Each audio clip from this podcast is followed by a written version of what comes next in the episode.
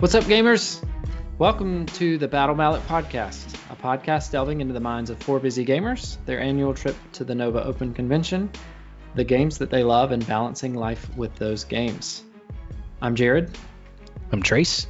And I'm Jason. and this is episode five, Cracked Glass Unchained, um, and we've given that given the episode that name um, because our anchor, our governor, uh, Mr. Timekeeper himself, Danny, is uh, not with us for this episode, and he's not going to be with us probably for the next episode. He's doing something I don't know, like kind of important. It's like not important. Yeah, Getting- whatever. married or something, and is busy, whatever that means. Nah, he's making a, Um, he's making a great decision. That's right. Yeah, We yeah. really like Sarah. We're really Yep. happy that he's Yeah. that he's happy. So Yep. he can take all the time he needs. Yep. Plus, it gives us more time to talk about Shadespire. Oh my gosh, Underworlds. yeah. So, um, so with that in mind, we're probably going to go a little long this episode because we don't have Danny telling us to stop talking about Underworlds. Um, and with the announced So excited. the announced war bands. Oh, I need my Uh, pirates. Yeah. Sky pirates. Oh, those I'm just excited that there's no one here to reel me in under my underworld's excitement. Oh, I finally, I finally get to spread my wings and fly. Oh, so we're like so we're like an eagle, Jason. So we're like an eagle. Uh so Kelly on. well maybe maybe not do that. Let's not get our R. Kelly on. It's not Uh, R. Kelly that does that. It's Seal. But no, whatever. even worse. Even worse. And even, even worse. yeah. Eh. Moving on. Um, yeah, so in this episode, we are going to cover Ylthari's Guardians and Thundrik's Profiteers. Kind of, uh, we'll go over the community, the articles that were on the community page, and kind of give our thoughts and what we're really excited about. Um, uh, but before we jump into that, we're we'll talk a little bit about the uh, the community survey that came out, and um, you know our thoughts on the state of 40k, the state of Age of Sigmar, the state of Underworlds, uh, The state of GW. the state of GW, um, and this awesome opportunity that they've given us to provide feedback. Yep. Um, but before we dive into all of the juicy stuff, um, what's everybody been up to lately? Uh, well, I've been priming and painting flesh tones. Yeah, you for have. the past couple days. Um, so as you guys who have listened to the, the previous episode of the show probably know, Jared and I are, are planning on doing some doubles events at, at Nova. And one of the things that we've decided to do was to play um, Khorne and Beastmen for the Age of Sigmar doubles. So what we decided to do was, since I have access and ease of painting with my airbrush, um, I decided to kind of lay down some skin tones for all the guys that we're going to be painting and got all the bloodbound skin tones painted up and took those over to Jared so he could start working on them. So, Yeah, Good dude, you crank those out, man. yep, I painted about mm, Is it like 30? mm, closer to 40, 40 different bare chested barbarians. Yep. and some and some goats. Um, so what we decided to do was kind of have the skin tones match, and then like the fur will be a distinguishing factor for me, and then the the armor and stuff will be a distinguishing factor for the stuff that Jared's going to paint. Um, one of the best parts about this is that Jared gets to paint some of my models for me, which is That's true. always awesome. It's a it's a nice little win-win. Um, and I mean, are you excited to paint them? It's something. No, yeah, I am. you? Yeah, I so, think it's uh, gonna be fun. I've painted some skin tones, but not like a lot. Like it's mostly just been like heads on Space Marines, and and then it, uh, other than that, it's been like lizard skin or Yeah, these guys are blue. animal skin. Um, so so painting painting a lot of flesh tones. We'll seeing what it looks like because the only thing I'm gonna end up doing is, is doing some edge highlighting on them um, to kind of pull up the the variations in the flesh tones. But um, you know, there's a lot of cloth, a lot of tattered cloth, which I don't paint a lot of, and then the the really um, like on the the blood warriors. No, they're not blood warriors. What are the guys with the flails? The crazy guys? Oh, the Wrathmongers. Yeah, the Wrathmongers have like the kind of the ornate chaosy armor that's like super trimmed. Um, so that'll be a, a new a new thing for me. Paint the trim first. Yep. It's as a Then do the- then as do the a armor chaos veteran, paint the trim first because if you try and get in there and get detailed with it after you've painted your armor, you're gonna hate it. You're gonna hate it. So you know, don't be super sloppy with it, but like get in there and don't be afraid to get it on some of the armor plates. Like Right. it's just well, really the armor plates are going to be black, and black is a great Yep. color to cover. So, Yep. so that'll help. Yep. Listen, I'm I hope you prick all your fingers on those spikes and that you bleed out, you traitorous scum. listen, Lord Inquisitor, Dark go sit in your corner and brood about something that the Emperor should have done a long time ago. Dark Angel. I don't know what you're talking about. Yeah. but no, that's what did. I've been doing for the most part, uh, and I've also been putting together some some Bullgors Nice. with great axes because Oh, that's those in our in. list. Yeah, they got it. They got here, so I got I picked those up. Uh, I actually picked those up the same day that I brought the the Bloodbound to you. Actually, Sweet. so those came in. I started building those. I've got three more to build. Um, I'm not gonna put those on bases yet. I'm gonna paint them. I found some new some new paint tech that I'm really enjoying doing because it's super easy and allows me to like keep everybody in one place, which is just go get some paint sticks from Lowe's and use some double-sided tape. um, and put some double-sided tape down on your paint stick and you can kind of assembly line paint stuff really really well and it stays stable and Yeah. it's been a nice little nice little touch and Jared got six or seven Yeah. bloodbound popsicles delivered to him. Yeah, it, it looks like it's going to be an easy way to go through, and it you know, keeps them all in the same place. I'm not worrying about loose models floating around. and it also helps you keep your skin tones in order too. Like, Right. um, I didn't really get to explain this to you because it was kind of raining when I dro- when I dropped him off. But um, the lighter skin tones, like they kind of went from front to back. Um, Yeah. But like, we've got five different colors. I think so. Like base skin tones on there, which will be really nice and nice variation. And when we get all the armor done, it'll be a nice little tie-in. So I'm excited. about it. Yeah, it should be good. So my part of that has been um, I started working on some um, Shattered Shattered Dominion. Yep. Is that the name of the Shattered Dominion bases? Yep. And we're using um, it was Peachy's technique, right, for the realm of Yeah. Sh- Chamon. Chamon. Yeah, we're doing the Michael Jackson realm. Yeah. Um, uh, so it's lots Realm of of dry Metal. brushing, which is super fast. Yep, it's it's Realm of Metal, but it looks super good Yeah. because you're doing you're doing metallics over a black base, which is really Right. nice. Yep. Um, and we decided to kind of embellish those a little bit. Um, so Jared got to expand his paint line. I know. I, I bought like kind of- eight paints yesterday. No, Nihilakh gonna do with oxide, typhus Who- corrosion, things that things that Sycorax the, bronze. Wait a minute, even the painter has those paints, you slacker. Because you know everyone I paint so much. You that- do. You paint a but, lot. Yep. But but I Or still fine. own those. Oh, if you if I had known that, I'd just come to your house and grab them. Yeah, just stole them. Probably. So anyway, so that's I mean, but as far as for me, that's all I've gotten done. That's okay. Yeah, that's all right. Yeah. It's all hobby progress. Oh, and probably part of the reason for that is that uh, I'm gonna move. So my wife and I have a, an accepted offer on a house. Um, so we're we're gonna move from living about 40 minutes away from Jason to like 15 minutes away from Jason. Yes. and the teasing slash coaxing for me to try and move that way has already started. Woohoo! I mean, could you just imagine what our lives would be like? We could So record like in person instead oh of on god, that'd Skype. be crazy. There is a there's a ranch right down the road, and you know, I know. I showed that to Jenny, and she was just like, "Really?" I like, swing swing set, roller coaster, bounce house in the backyard. I mean, come on, guys. Yeah. No, that's for us, party. not for the kids. That's for Have Yeah, no, party. that's for us. Yeah, the kids are inside playing Warhammer. yeah. Mm-hmm. War, War, Warhammer Kinder Worlds. No, super happy for you, man, and and super happy to have you Yeah, guys down great, here to be closer. So yeah. Now I'm now I'm the outsider. Thanks. Trace, you've always been the outsider. Don't kid yourself. It's true. you're the one that decided to move an hour away. Well, I got so much more house for our money. That's true. You got so much com- more commute for your money too. Well, the commute I was willing to deal with because my wife doesn't have to commute. Yeah, that's fair. True statement. Yeah. So Anyway, so Anyway, Jason, I, I, know there's something that you want to talk about, something that we did as a group. yes. So oh, we Oh, man. we done we done did it, folks, in in honor of Danny, and uh, We done did it. we done did it. We done done it.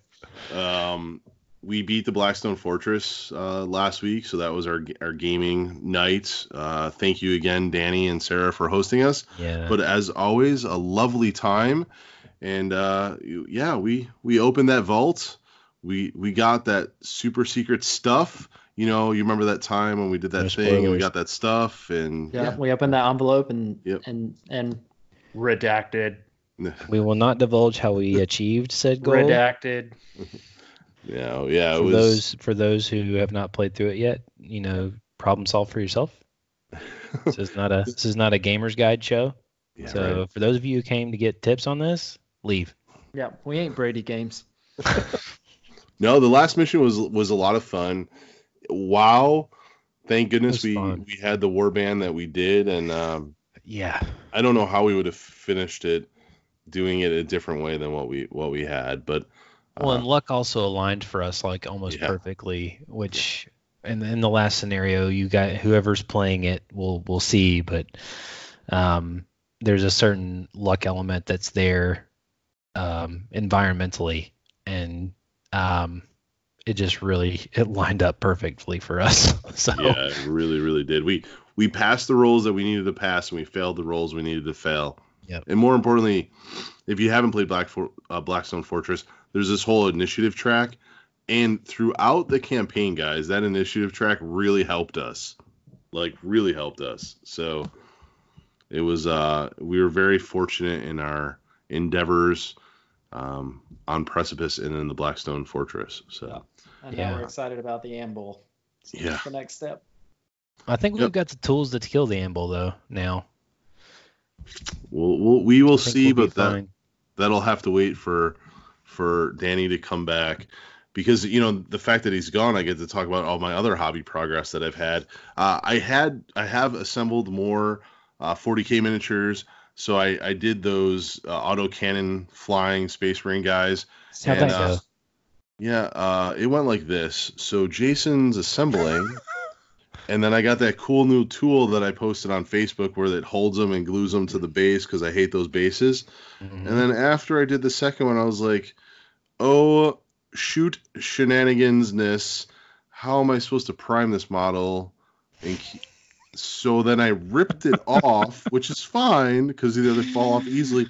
But there's a little there's a little plastic tab on the bottom of that flying base.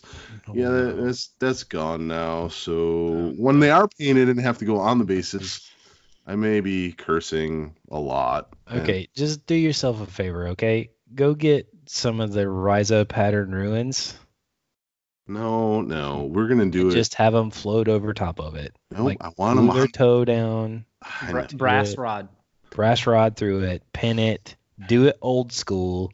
Don't use those silly, those silly bases. See, but then like- I have to rebase the other three models I have because they all have to match. And I, in all joking aside, I hate those flying bases, but I do like that they're acrylic and see through. They are cool. So, like, I do want to use them, and I'll probably just have to drill a little hole in the backpack so I can get a little more seed seed um element into it like and then um they'll be fine and then other than that I've started so everything's assembled getting ready to paint so I've started to glue on uh Pop Goes the Monkey Crimson Fist emblems onto the Oh, shoulder nice. pads Nice.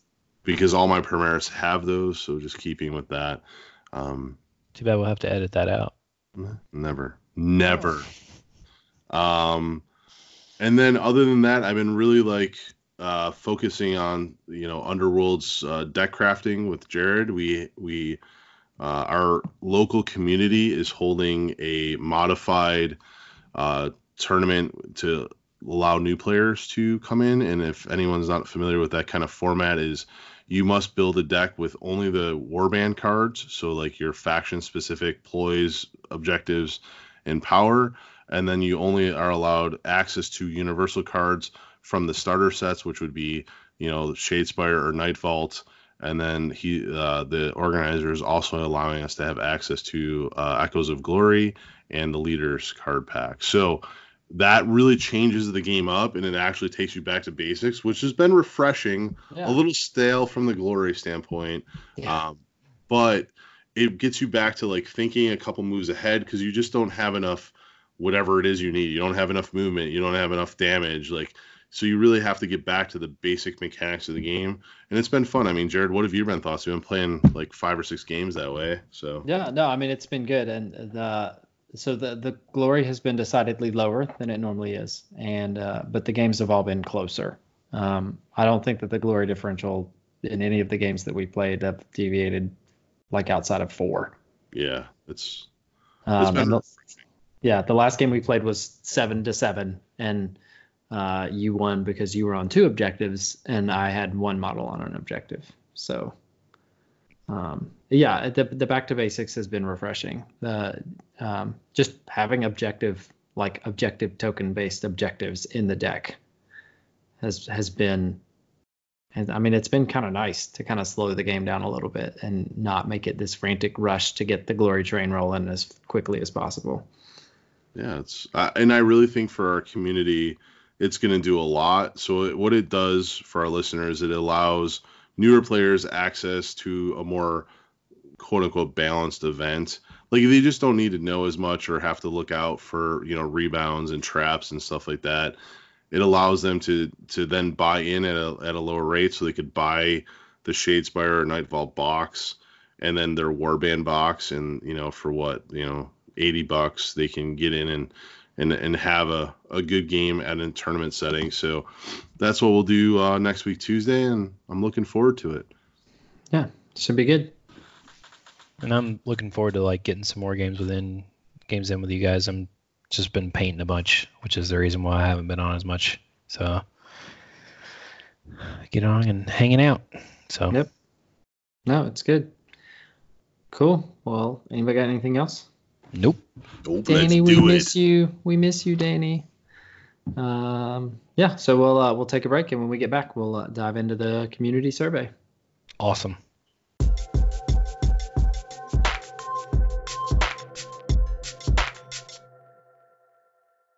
Welcome back. So it's that time of year again, guys. It's time for the GW Community Survey.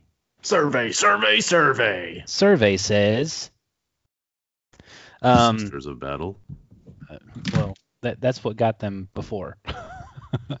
like their everybody's feedback ended up causing that to happen, which is great. Which means that GW is listening, which is the reason why we play this hobby in the first place is to hope that we get stuff that we want.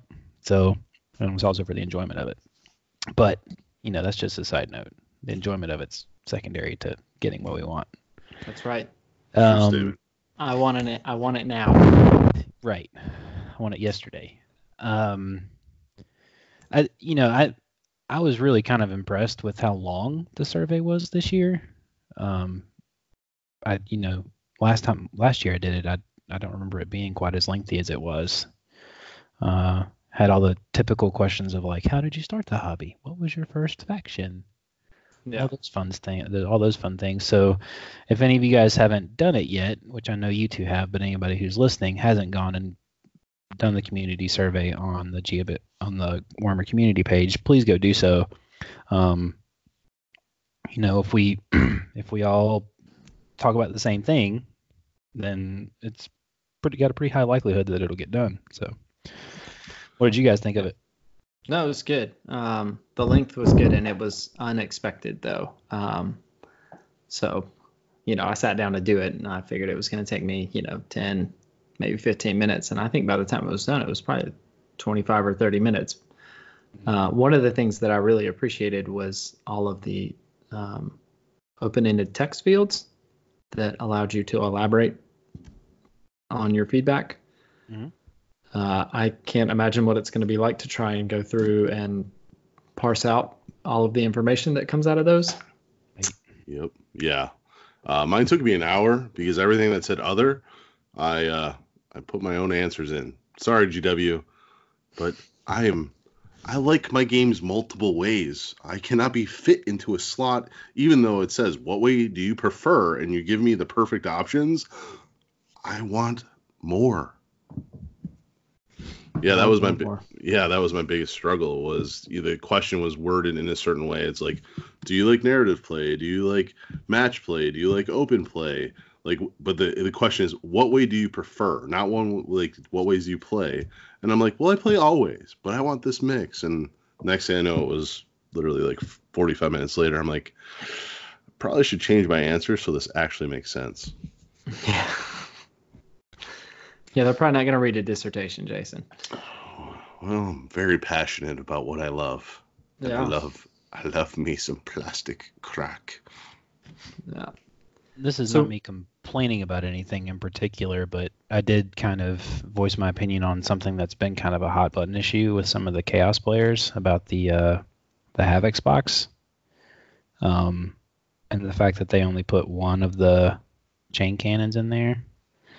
I was like, you know, it's it's not like we understand that you want to sell these kits and stuff, but it just it kind of feels bad. Like it's not um, it's not anything that's going to keep me from buying those kits, obviously, but for somebody who's just starting out into the game and they think that they have to, if, for those who don't know better, know to like learn how to convert and do some other stuff and be resourceful with other hobbies, other hobby bits and stuff, that could be that could be a feel bad experience. And so, I just it just feels kind of like a cash grab a little bit.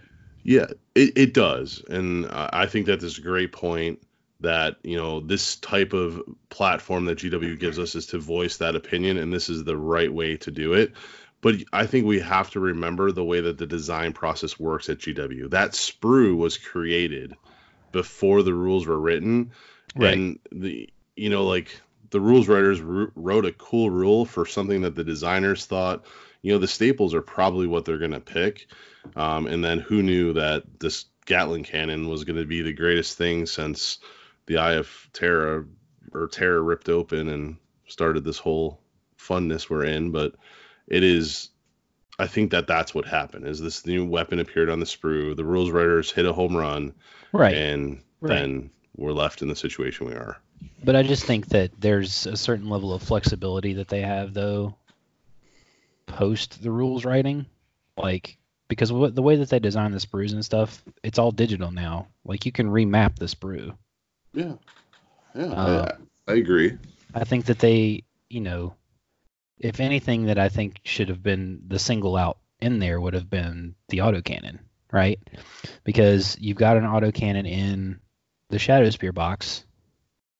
So it just makes sense for it'd be like the logical purpose the logical purchase would be get the Shadowspear box, there's an autocannon in there, and then get the Havoc's kit, there's an autocannon in there, so you can put two Havoc two autocannons on your tactical squad or your Chaos Space Marine squad or whatever.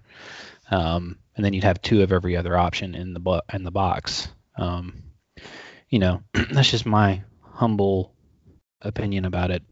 Just Yeah. knowing the way that the other the other kits were designed, like you know, there's a there's a level that's like, yeah, like I'll give them the benefit of the doubt, but at the same time, like you know, you knew, you Yeah. knew what was going to happen.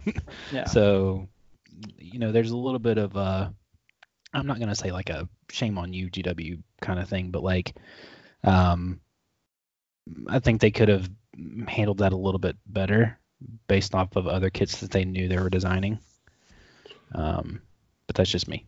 Yeah, the standard is two, right? Like, I mean, Yep. even when Grav cannons came out, you got two. So Mm-hmm. uh, I I agree with you. I just you know I know we now that they're being a little more transparent, the design process, the model comes first, and then everything else comes later. So so yeah, but great point. And hey, what a great format to share it in with the survey, right? Like, Absolutely. Yeah. Yeah. just I really mean- want. There's ahead. there, there's been you know yeah, how many years of no good way to provide any kind of meaningful feedback that you know even has a chance to be read. Yeah. And now every year we get an opportunity to to voice our to voice our concerns, to voice our praises and all that fun stuff. So Yep. Yeah, and I I mean I definitely took the opportunity to to voice a couple of opinions. I mean, the first one uh, was around 40k and like you know the rules and and making them a little more digestible because you know for someone that's been in 40k for as long as we have or I have and the rules right now if you don't keep up with them on a monthly basis can get a little overwhelming to get back into the match play side.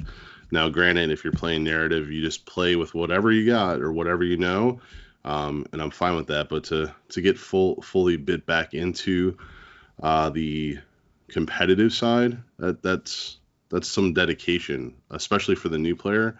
So I made sure that that was known as that I don't think it was accessible as you had intended, even though the basic rules are awesome and super simple. Um, but it, there could be a little bit of book bloat. I won't call it rules bloat, but book bloat, maybe getting there. Um, and then I definitely a few times wrote in there, please make a full army of Godsworn Hunt. So, yeah. I think that's a valid suggestion.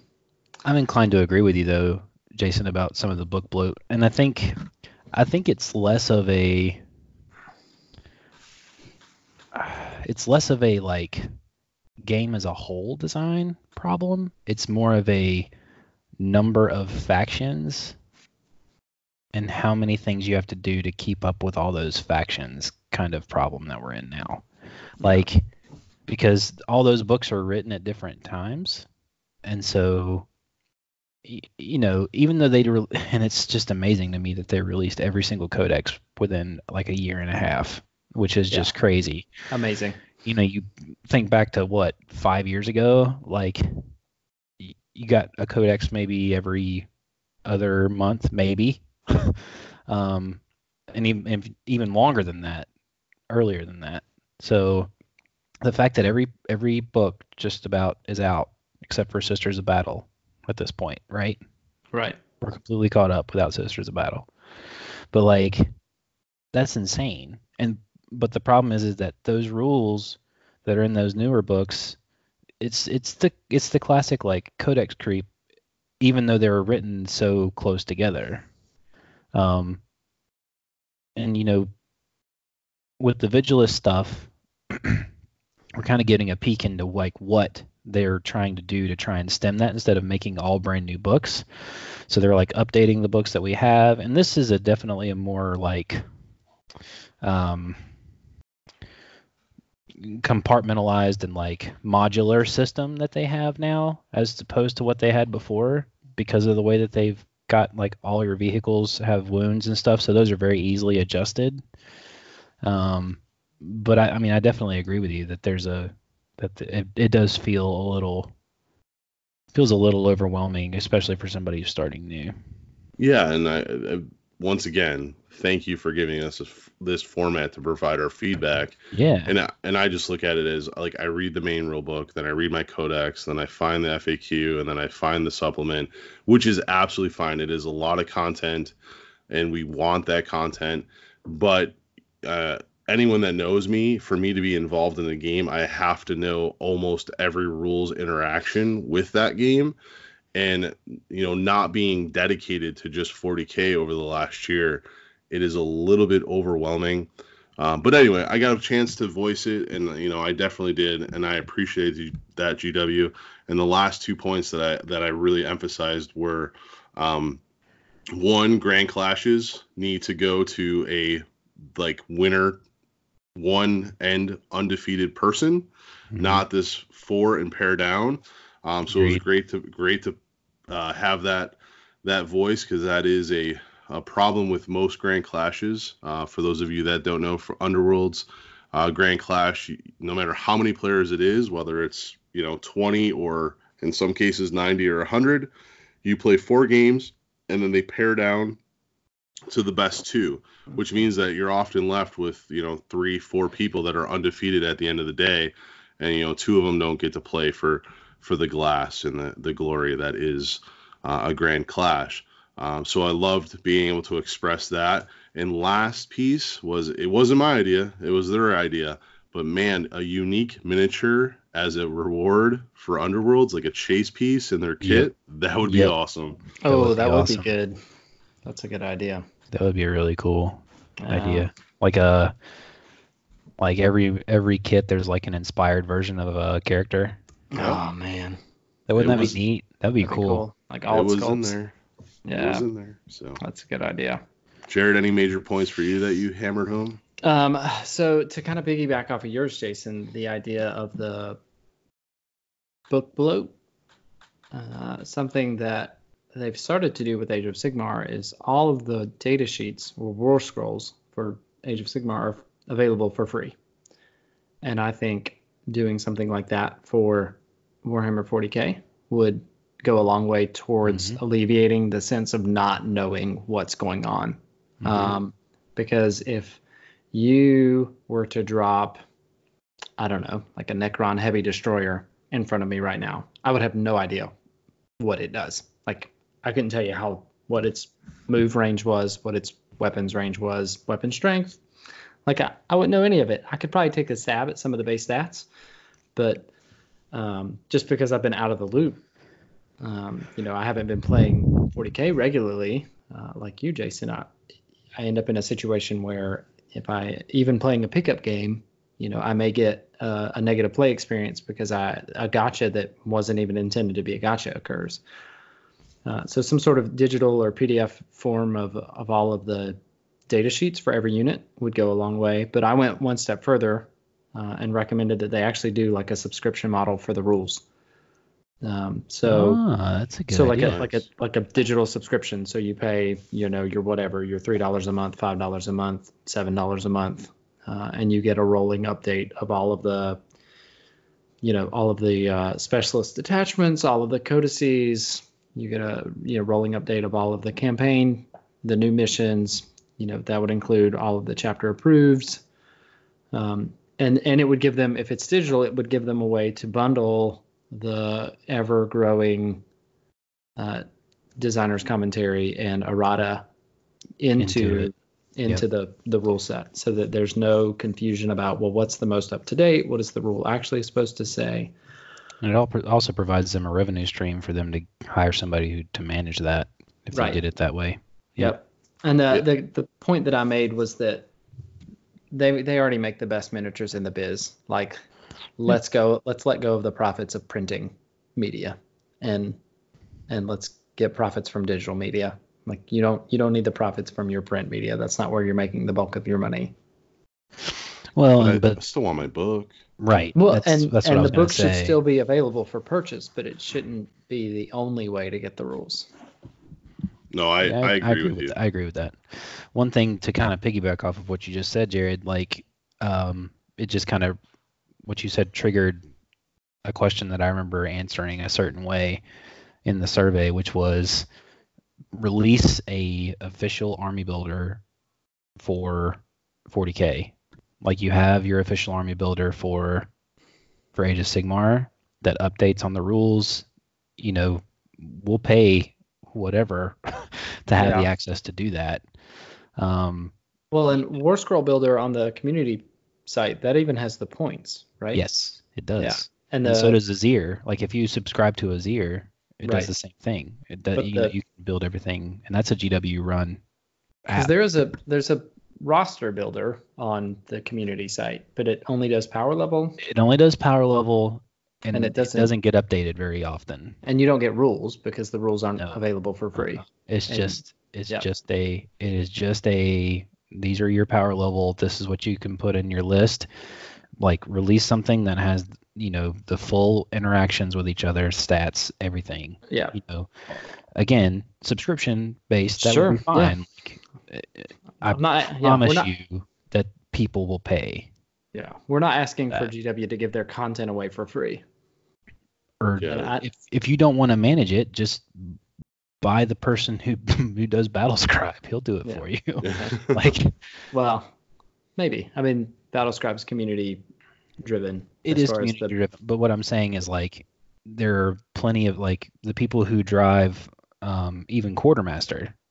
Quartermaster is I like using quartermaster, but not a lot of people use quartermaster. Right. But it's a you know very similar thing. Like it's all community driven, but was designed by one person, and that person was like had Yeah. the foresight to know that this is a needed resource, why can't the company that makes the game produce it? Like you've Yeah. talked about it for two years now. Just do it. Like, Oh, that's true. They've been talking about a 40k app. They have been, and I, I think they they're developing it. And um, you know, before I get a little too far, Jared, I'd like to change my survey question to what you suggested with the subscription thing. That's awesome. Yeah, that and I- amazing. Yeah, I think that ties into what Trace is saying with the the the army builder. Like, why why isn't it there? We know it's coming or it's been worked on, but I think that their content release is so fast that it would be very hard to to keep up for this one point because it's GW official. If they make a mistake in that, like where you know you use Battlescribe, there's mistakes all the time. Well, you shouldn't be using Battlescribe. You should be using your books because you know like it's community driven or whatever Right. it is they produce something and there's a mistake in there that that becomes like well no the gw app it says right here that that i can you know i can do this and Yep. i think true. that that's what they struggle with is the content release is so quick and then keeping that that army builder up to up to date Yeah. Well, and what they did for for um, you know, War Scroll Builder is they they basically bought out the dude that ran it. mm-hmm. So like, but the great thing is, is like within a week, like when that book's out, like when the book's officially out, they, they so they update the War Scrolls on the day of pre-release, right? So Right. the day of pre-order, all the War Scrolls on the app, on the official app, up upgrade so to Yep. whatever they are. So like you'll get a little a notification on your phone saying, you know, this app needs to be upgraded or whatever, and it goes to the most current version of the War Scrolls. A week later, once you have the book in hand, is when War Scroll Builder, the free app on the website, updates. So Yep. like, you know, just pay somebody to manage it. Yeah. You yeah, know? would that I think for 40k they would have to monetize it, and 40k releases are, in my opinion, are a lot faster. Like they're a lot more content than there is for Age of Sigmar. Like yeah, we've been getting a lot of Battle Tome updates, but those are just you know basically refreshing into the new edition, Right. not actual new rule interactions and and there's just a lot of people with with 40k. So I, I'm making an excuse for them, but once again, this is about the survey, and uh, thank you for allowing us to have a voice in the hobby that we love and and adore and spend our hours and hours talking about. So Yeah. um, So the one other thing that I mentioned um, is it would be really good to see them continue to move towards a modernized tabletop rule system. So it's already I know where you're alive and well and, and active in Warhammer. Anybody that plays Warhammer Underworlds knows this. The alternating activations. Um, Kill Team. They kind of there, yeah. they, they're moving in that direction. If I if I had to put dollars to donuts, I would be willing to wager that Warcry is going to move in that direction. But Curious. um, you are Warcry curious. Um, Jared and I are gone. yeah, we're yeah, we're totally all in. Um, but but to see, and I, I'm not a rules writer, and I cannot imagine what it would be like to have been working on a system that has been largely the same for the better part of three decades, and try to shift that into something that is in line with an alternating activation system.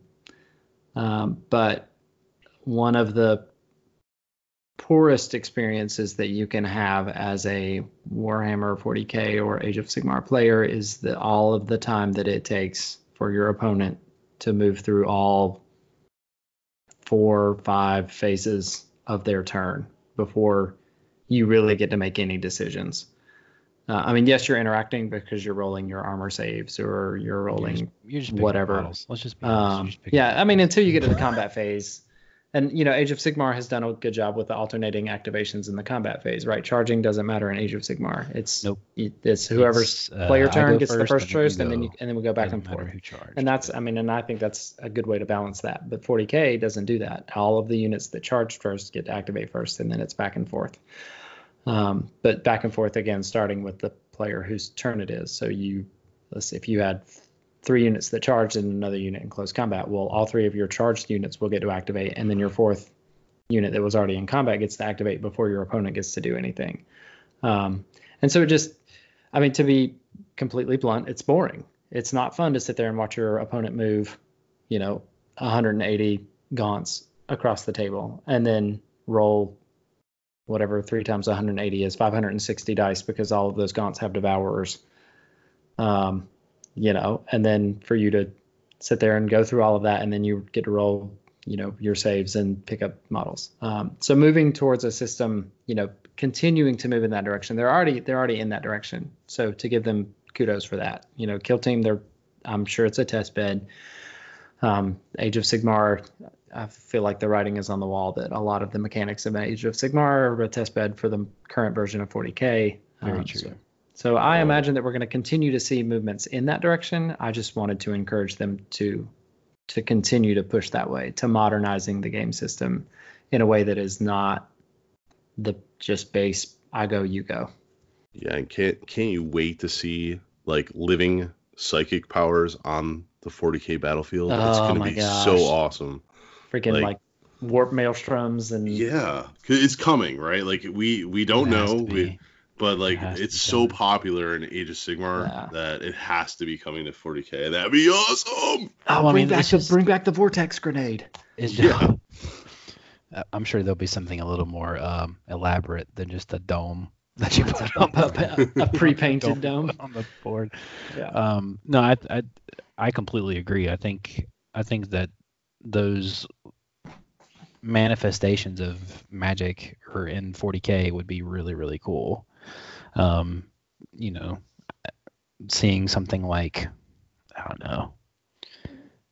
I I can't even imagine like a warp vortex or something like that that would come out would be just really cool or um there's so many different ways you could go with it. like a null zone, like you know, literally Yeah. like just something that you place around your guy just as a as a marker, like hey, and it, you know, most of the librarians are on 32, so it would like fit around it. I it just I don't know. We're we're pine in the sky now. Uh, but the your Jared, Jared, your points are very valid of continue to develop the game into a modern game. Yeah, absolutely. Um, the only the only counterpoint I have to that is look at how fast events are selling out. So 40k is in a very very healthy place. Oh so yeah. we're probably probably years away from that iteration. yeah. But thank you for voicing that, and we're moving and move, keep it moving forward, right? So Yep. um, you know, with that, guys, uh, please on our Facebook feed, uh, in Discord, you know, when this airs, shoot us shoot us some messages of of what your number one or number two thing was that you provided in the in the survey. I'd love to get some discussion going uh, with our community out there and what you think is most important and you'd like to see in our wonderful hobby. So All two of you. yeah, right. Mom, let me know what you what you got going on. I'm I'm really excited to hear my mom's opinions on uh really you know, sick of seeing the state of Grey Knights. Really sick of seeing your obliterator spam mom. Yeah. She's win at all costs if I've ever seen one. God. Anyway, Uh, but thank you guys. Um, so I guess we're gonna take a break real quick, and uh, we'll be back with crack glass. Right? Yep. Unleashed. Sorry, Danny. We'll be right back.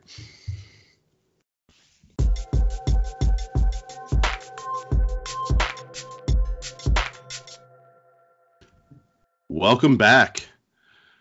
And it is time for the three of us to take over the podcast and dive deep into the worlds of the Nightvault and Shadespire. With Danny not here, we've been waiting for this. Zero weeks. restraint. Oh, I, right? Nonstop. And we got huge announcements this week. Two new war bands. We've been Oh. waiting months for it. Uh, I know both Trace and and Jared have been looking forward to playing these war bands, and we're gonna start out with those pointy-eared tree spirit Ylthari guardians. So Jared, Jared, and I have dubbed them the treeple. the tree. Triple. yep. Yep. Ylthari, the Trictopus herself. Uh, So well, first impressions, my friend. Well, I mean, so to back up, I don't know when we've talked about this, if we've talked about this, but when they announced these models, I was immediately in love. Like, just could not like get over how amazing I thought the sculpts were, like the poses, the like the figures themselves. The I love the melding, kind of the lore even behind them, where Alarielle has taken these spirits that were captured by Slaanesh, and then she has set them free, and then to make sure that they like are able to persist in their weakened state, she like infused them into these tree things, and so now you have like elven souls living inside of tree things and it's like just this you know super high fantasy crazy edge of sigmarness that the whole universe has. Um so like just visually historically like the lore behind them alone was enough for me to be like okay this is going to be my war band. Um you know as, as soon as they're released everything else is going to get put on the shelf. Um and then you get into the stats. And i'm I, yeah i'm not going to sit here and read everything but uh, they're all base move four which is pretty good. Um, they're the only four model warband that starts at and continues at base four move. Um, so we'll just run down. So Ylthari herself she's a level two wizard um, a respectable two hammers for two damage attack um, she's got a spell that does one damage at range three, uh, four move, two dodge, three health. I said I wasn't going to run through everything, but I guess that's what's going to happen now. There you go. Um, and then, so when she inspires, her spell goes to two damage, and she gets a blistering fast five move.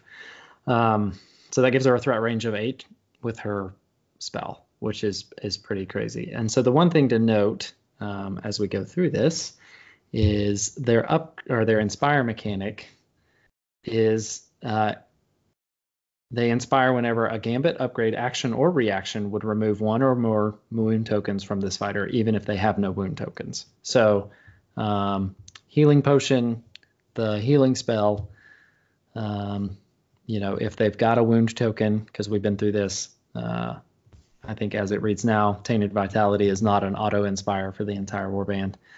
Um, well, but what do you mean? That no. we'll get, we'll get there. Ah. Um, I'm happy to just sit here and, like I'm gonna be like a supervillain right now and just monologue for the rest of the podcast. um, so every one of the fighters has a reaction on their card, um, and So her cool. reaction, yeah, um, and not a mechanic that we've seen in any other warband. Like they continue to impress. Like they're like, well, what are they going to do different now? What you know, because we saw Mollog's mob with like the giant tanky guy, and then the three little Griblies that kind of matter but don't really matter. Um, you know, the the Godsworn Hunt with the Inspire mechanic of on upgrades, and I mean, kind of the sacrificial play that's built in, right, Jason? There's a card where you can like damage one of your own people and take their upgrade or something. You yeah, you can kill somebody to inspire.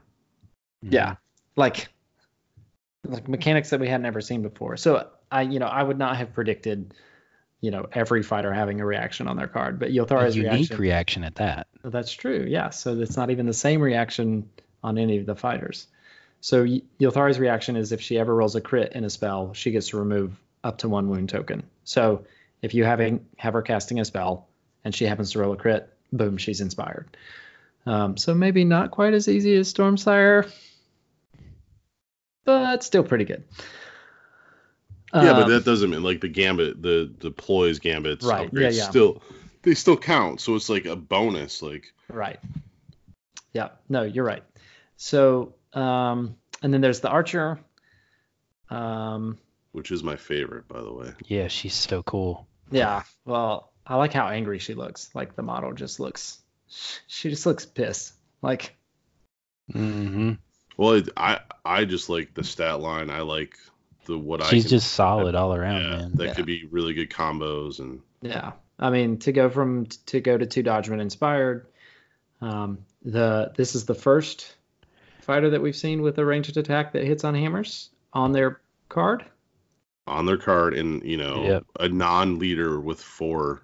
Like she has when she inspires, she goes range four. Right. Previously, one day. Farstrider was the only one that did that, but he was still hitting on swords. but he was a leader, and this Yeah. is not. Right. Yeah. No, I know. So she, so her threat range actually jumps to eight too when she inspires. Yeah. It's huge. And the and the kicker here, right? So range four, three empty hexes between you. You hit, you knock back, and now there's four empty hexes between you and your opponent, Mhm. which means for a lot of warbands at They move three, charge. they're not going to be able to return the charge. Um, and then her Unless reaction is cool. Unless you're So- Thundrik. unless you're Thundrik or Mollog. Um, so her reaction on her card is after this fighter's attack action takes an enemy fighter out of action, make another attack action with this fighter. Um, you can only make this reaction once per round. So, um, so you know she she makes a kill shot and she gets to shoot again, um, which is awesome. Um, and not to be underestimated at range four Yeah. when she's inspired. Yeah, I mean you I mean you just got to think about the combo potential there, right? So like you set it up with one of your other fighters like they whittle down this one person. You know, they they come in and do one hit and Right. it takes that fighter down to one damage, right? And then you come in, you score, you you shoot this, you got to support cuz you have an adjacent fighter. Right? So Right. then you've got damage 1, you cause that one damage. Well, now you've scored precise use of force because you scored, you killed that thing with one damage left.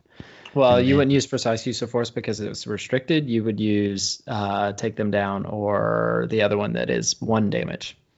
Either way, I'm just giving Ah. a generic thing for the people who do not just digest this game all the time. You mean Danny Yes, when he listens later? So, but you get to do that. You score a glory. You then can upgrade, and then you can, you know, you react as well. So like, Right. there's just all kinds of cool stuff that you can do. Yeah, so she stuff. could shoot again, and then Yeah. and then during the power step, you spend that glory that you just scored Yep. to put on an upgrade, and then you're ready for action. Her, Yep. you know, and Then depending on who you're fighting, like if you're fighting Gitz or you're fighting Nighthaunt, you're shooting again. You've Yeah. already damaged them for one. Now you're going to hit them for another one, and you've just gotten yourself another glory. So you've taken out two models, potentially gotten three or four glory With an activation. Within one activation. Yeah. Yeah, I mean, and I mean it. That one reaction allows. There's just a lot of combos for scoring glory as well, like Yep. more chopping. Mhm. Yeah. You know, like change of tactics on her. Like unless you have something that can stop her move entirely, like you're gonna get change of tactics really, really easy. yeah. Um, you know, also the three health on this warband, although is a hindrance, uh, you know, on the three fighters that have three health, it also allows you like uh, what is it, um, challenge seeker, where you get an extra Yeah. die. Um, listen, I mean this this warband, I have a lot of ideas uh, got some for tools, you. man. So Yeah, well, there's a lot of there's a lot of stuff that's come before. Like there's a lot of the ways that you run your your gods or not that I think are going to be able to Yep. apply to to the way that we run these guys. And you mentioned this in chat earlier, Jason, but I I am honestly excited to sit down and and deck craft with you, um, and and just run through iterations and just play game after game after game and get this really dialed in.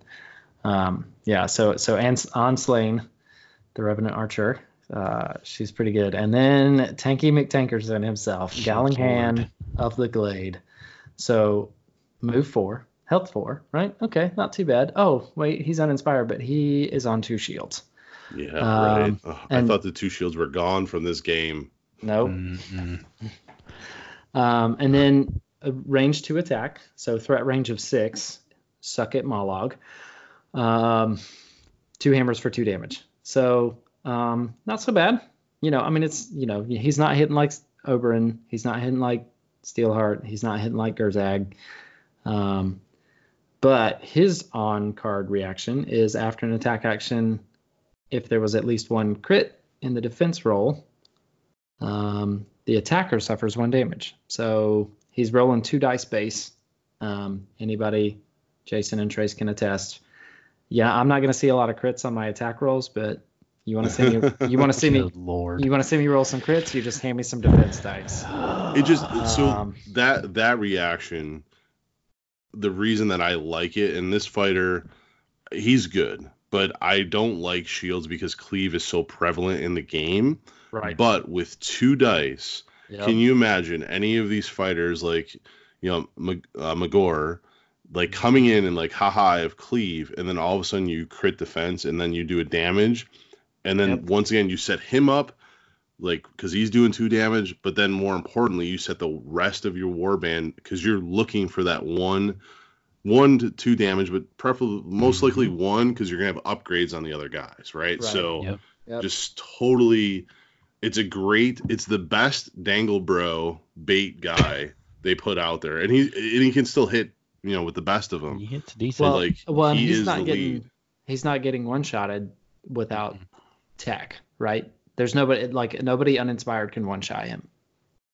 no but the tech the tech the tech I mean, now the tech's gonna matter, but yeah it's gonna matter too because even though we're not in a like a straight one shot meta like we were back in season one we're because of the the troll that will not be named by me we are going to more damage ramped. War bands like that meta is shifting either to you know the objectives or shifting back to i need a lot of damage dealing things so four is like that you ha- still have to worry at four So, right.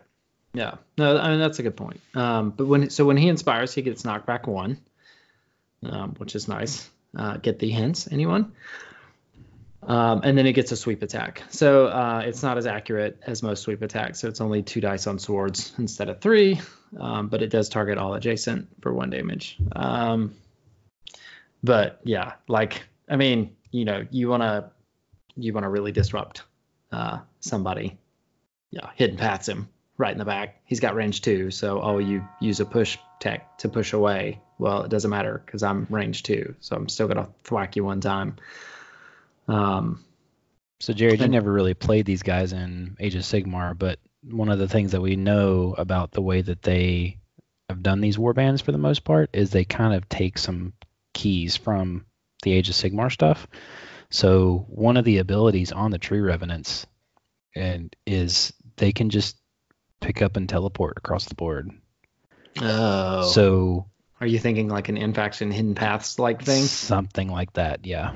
Oh man, So I think you're, and I think that just elves in general are going to be super high mobility and elite. Like that's just the way that they are in every Yeah. in every game. So I could totally see them doing something like that, where they're like, "Oh, here's an infaction hidden paths," and so now you've got like a, you know, whether you're on an edge hex or whatever, or even if you just start anywhere, like it may be, it may even be a better version where you have to end on an edge hex, but you can start anywhere. right. Um, it's totally a thing that they do in Age of Sigmar. So Uh, something to consider. Yep. Yeah. Good. Uh, yeah. That's. I mean, the move four, I think, is going to be the thing that that um, ah, I'm honestly going to have to get used to because I spent all of season one playing orcs, um, which were move three, and then I've spent almost all of season two playing Farstriders. So I mean, Farstrider has moved four, but the other two have moved three. Um, Yeah, and that's why I think that this warband fits you perfectly. Is one, so you played Farstriders that have similar range in mobility, not as much. Like the, these definitely have more, but from a range concept, you have really good tech that goes with your Farstriders, kind of like that denial style of deck, right. right? But then, but then like you say, oh, I play orcs, right? Well, orcs, everyone knows that you play Shardgale, so you played with three rune fighters already. Oh, that's true. So fair enough. yeah, like you have like this warband fits right into what you've played the last two seasons. Yeah. I hadn't even thought about the fact that I basically shard galed my orcs whenever I got the chance. Yep. Um, and uh, so it's two ploys to instantly my, inspire the entire warband here because I guess I could shard gale and then tainted vitality. Yeah, but that's You not could, but don't do that. yeah, don't do. Yeah, it's a waste Don't of ploys, I think. Um, so so then the, the last one that we have, and Trace, I'm gonna let you pronounce this because I think you do it the best. this is Skhathael or No, Skhathael. There it is. Yep. Yeah. So there's an SKH. So I don't know how that goes.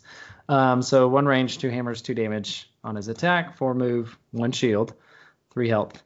Um, when he inspires, he goes to three hammers, which is super accurate, Yeah, and really he gains cleave. But his on card reaction is if I if you roll a crit in the attack, you get the target suffers one damage. So it doesn't if add the target to the damage survives. if the target survives, right? Yeah. So like, oh, I killed him. Well, okay, great. So the one extra damage That's fine. not needed. Um, but um, yeah, the fact that you can basically pop him for three damage, and when you're inspired, you're rolling three dice, and that's, I mean, the way that we play, you know, as soon as you get to more than two dice, you're not looking for successes. You're fishing for crits You're anyway. fishing for crits, yeah. I mean, Um, like I said this to you before, but like this is a, it's essentially like a built-in lightning whip or pit trap. Like you've just got yes. a great way to just additional. I mean, in this every time, right? Yep. And if you yeah, just it doesn't even cost add, me a ploy. It doesn't no, cost me for free. an upgrade. Yep. It's crazy good. Yeah. Crazy. Yeah, I guess that's the thing that I haven't even considered is the fact that most of these reactions are things that would cost other warbands an upgrade Yes. Yep. Or And a it- or a ploy. or Yeah. a ploy. Yeah, so I've got built-in ploys and upgrades that The- you know. So some of them are only one round, right? So her extra Ahnslaine's extra shot is once per round. Um, but the rest of them are not limited. But all these other ones, like if you ready for action them, you get to do it again. Like Yeah. it's so they're so good. They're All right, so so let's so let's good. talk for a minute about inspiring them, right? So things that come to mind, and uh, we're gonna trickle in here for a second into the the ploys and stuff that were upgraded. So, um, so healing potion is a no-brainer, right? At at three and four health, right? There's a chance that I'm gonna take one damage, which definitely puts me within one shot, or easily puts me in one shot, or I'll take two damage, which definitely puts me within one shot. So healing potion, I think, is gonna be in my deck yes. um, because it, you know, there's a chance I'll, I'll take one damage from something, and if I can heal that out, then you know it might pull me out of one shot range. Um, the other thing that it does is it, it inspires me. So they've got a um, a faction specific healing potion called Healing Amphora, which is choose a friendly Gallanghann or friendly fighter adjacent to a friendly Gallanghann and roll a defense dice. And then it from there it works exactly like healing potion. So it always removes one. It may remove up to two. Um, and then Jason, the one that you were absolutely gushing over is a so this is a ploy leech power. Leech power. Play this only if a friendly Ylthari is holding an objective. So it only works if the leader is on the objective. Mhm. But remove that objective from the battlefield and remove up to one wound token from that Ylthari fighter's card. So I'm removing an good. objective. S- screw you, supremacy so good. Yep. and um and I'm inspiring my fighter and potentially healing her if she's taken some damage. So I mean it it seems to me like the leech power I, I think I'm gonna have to see what what the infatuating objectives look like. Um, although the one that they leaked, Glade's Last Hope, score this in an end phase if at least three wound tokens were removed from the fighter cards of friendly fighters in the preceding action phase. So I think that one's going to be iffy for me. Um, number one, it's an end phase. Number two, the wound tokens actually have to be there. Mhm. Um, so that one's going to be iffy. But the other infaction objectives, I think, are going to determine whether Leech Power makes it into my deck. But Healing Amphora, I think, is going to be a no-brainer because I can either uh, just I play a ploy and to inspire Gallanghann or somebody that's adjacent to Gallanghann and potentially heal them if needed. Um, what are your thoughts on um, Inspiration Strikes or Regal Vision? Is that something that I consider? Well, so here, just to elaborate on why I really, really like that uh, The Leech? Power. leech power is okay. So you you move her to an objective, you inspire her, and she has range, so that objective is probably a charge, right? Okay. So then you charge, you attack, you go into your power phase, you play that, and then you can have Scorched Earth in your hand, which is score this immediately if your warband removes an objective from the Ah, battlefield. Okay. So like it's a great for me. It's an awesome combo where you're gonna you're gonna do an attack, hopefully deny an objective based you know uh, warband the the objective on the board, and oh wait and and I'm gonna score a glory too. I didn't realize that Scorched Earth was score immediately. It is. Yes. Yep. Ah, love me some score immediately. Okay, cool. So maybe Leech Power does stay in there. Well, and since we've seen kind of a return from the larger war bands to more of a objective based meta, like that's going to be huge. Yeah. Yeah, I mean that. I mean, you look at Adepticon and these where they need to score, you know, one and two and three and four Mhm. warbands that were really at the top, and you Yep. know, I, I'm glad that they're there. But this this allows you to to do everything you want to do. Like you have Yeah. your range, you go attack, you heal, you heal or don't heal, or you just play it. You kill that objective, then you score an objective, and then oh wait, it helps you go to the the other in faction where the three wounds. Oh, Um, so here's something that I just realized, right? I just scored an objective in the power step. Yep. So I could get a glory. And, it, you know, obviously the cards would have to line up for this, but I could upgrade her Uh-huh. Yep. and play ready Mhm. for action Right. Yeah. and either move her back or attack again. hmm Oh, man. Yeah, there's just there's a lot thought of I was excited before, and now we've started talking. I'm even more excited. So to continue down the path you're going with all these heals, so you have you that gives you three heal tech in your ploy deck, which Right. really is three inspiration strikes or regal Mhm. vision. Like I don't think you need to play another No. one, Mm-mm. you know, just because because Yeah. of that. And then So- with with her, if you don't inspire her in that way, like she does have a built-in auto inspire, like with if with the crit on the cast, right? So yeah. No, and I true. would I would hearken to say to like since that's the key driver of your inspiration mechanic, she's probably going to have an upgrade that allows her to do like a heal spell every turn. Uh, that would be cool because I was thinking about the healing spell, which is not terribly difficult to pull off. Yeah. Right? It's like a 50-50 on two dice Yeah. for her. I mean, I don't know that it's necessarily something that you automatically include in your deck depending on what it is, but like Yeah. it So the other one that that would be worth including though to to drive down Jason's path would be the Abasoth's Unmaking. yes, So I have two ways to score the uh, Scorched Earth. or objective. scorched earth. Yeah. and two ways to inspire because it's a spell. So if she rolls a crit, or Right. does it have to be an attack? Does it have to be No. the spell attack action? No. No, I don't just think so. When she successfully casts a spell. There With you go. crit. Yeah. Two ways to inspire. Uh, Yep. When she Alright. successfully casts a spell with a critical. Yeah. And if I'm putting Abasoth's Unmaking, might as well put Abasoth's Withering in there. Well, and then you also need to put the spell in there that reduces all damage by one. Oh, the uh, Mystic Shield or whatever. Yeah. Yeah. And and I don't know. We will actually have to get them on the board and Yeah. start yeah, we'll playing 'em. definitely play. yeah, because. I think there's a there's a there's a trap in the let's put all the spells in there. Yeah, the, with the spells because she's the only caster, and then you know you the only downside to this warband other than the three health is like putting those healing right those healing uh, ploys in your deck. Because if you do get one shotted with the three health like they lose their value quickly because Right.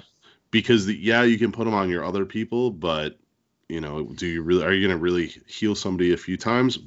But there is another glory and we've never really seen it played a glory card called charmed life and it is if you remove Mhm. th- at least three wound tokens from a single fighter um, that fighter was not taken out of action in the pre- preceding action phase it's two glory so Mm.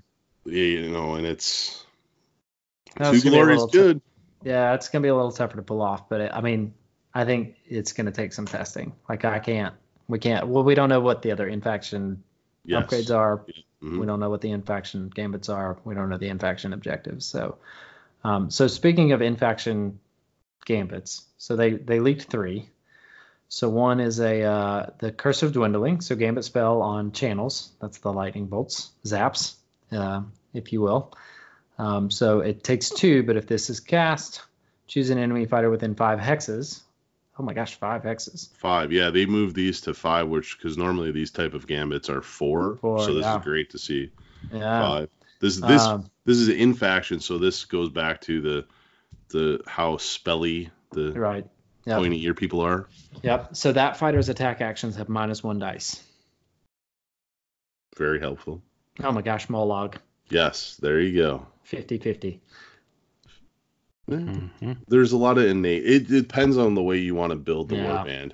Yeah. Yeah, and Yep. but mul- And then writhing. So the next one is writhing roots. So the first fighter to make a move action in the next activation has minus two move to a Mm, minimum of zero. Mhm. And you're really good at playing the denial style of decks. That's true. Mhm. Uh, do do writhing roots, and then uh, and then if they want to get KG, um, do my uh, what is it, baffling illusion. So Mhm. now you can scatter around and not get to charge because it isn't a move action; it's a push, and you gain a move token. Anyway, and so then the, the last one that they leaked was mesmerizing gaze, and I have mixed emotions about this one. Um, so choose an enemy fighter adjacent to a friendly fighter, and then choose one. Remove the fighter's guard tokens, or place a move token next to the fighter. So. Uh, To me, this the whole point of this card is is for G-Man, right? yeah, Galligan, Galligan, right? yeah, He's going to be your dude out front anyway. So he's Right. going to have kind of the tech to kind of handle somebody coming up in his grill for the most part. right. So, but if that person's Mollog, right? That Mollog's charged. Now you put a move move token on Mollog, you can't do And anything. he's, and he's shut down. he's yeah. froze, right? Yep. So I think that this card is a direct response to some of the the two activation things that we've already kind of seen. So Yeah. Yeah, yeah, and it and it also is the first card that I'm aware of that can change or stop um, keep uh, change of tactics because it removes Yep. a guard token. Guard token. token. Yeah, that's a good point. Yeah. Yeah, so I- even if he even if he misses with his attack, he can Yeah. still remove that guard token and Well, and yeah, and just yeah, so like it doesn't have to be necessarily a defensive thing. Like if you see somebody go on guard and then you charge them the next turn, remove their move, remove their guard token. Like that's or don't even charge, just move. Move Yeah. adjacent. and yeah, Remove their Yeah. move token and then you're not stuck because he's range two. Yep. Yeah, it's it, Gallanghann is anyway. But we'll we'll see. I mean that Yeah, we gotta- is, we gotta is a figure it fe- that's on the fence card, but anything that we've seen that like places a move token on stuff because you can you can deny somebody a hidden paths into your backfield. There, there's a lot of play for the move Yeah. token. So yeah, Yep, you're there really denying is. Fenway Crystal. You're denying. Yeah, there's a lot. Um, um, well, heck, you just, you got somebody on guard. You pop a move token on them. Well, they can't change of tactics anyway. Yep, true.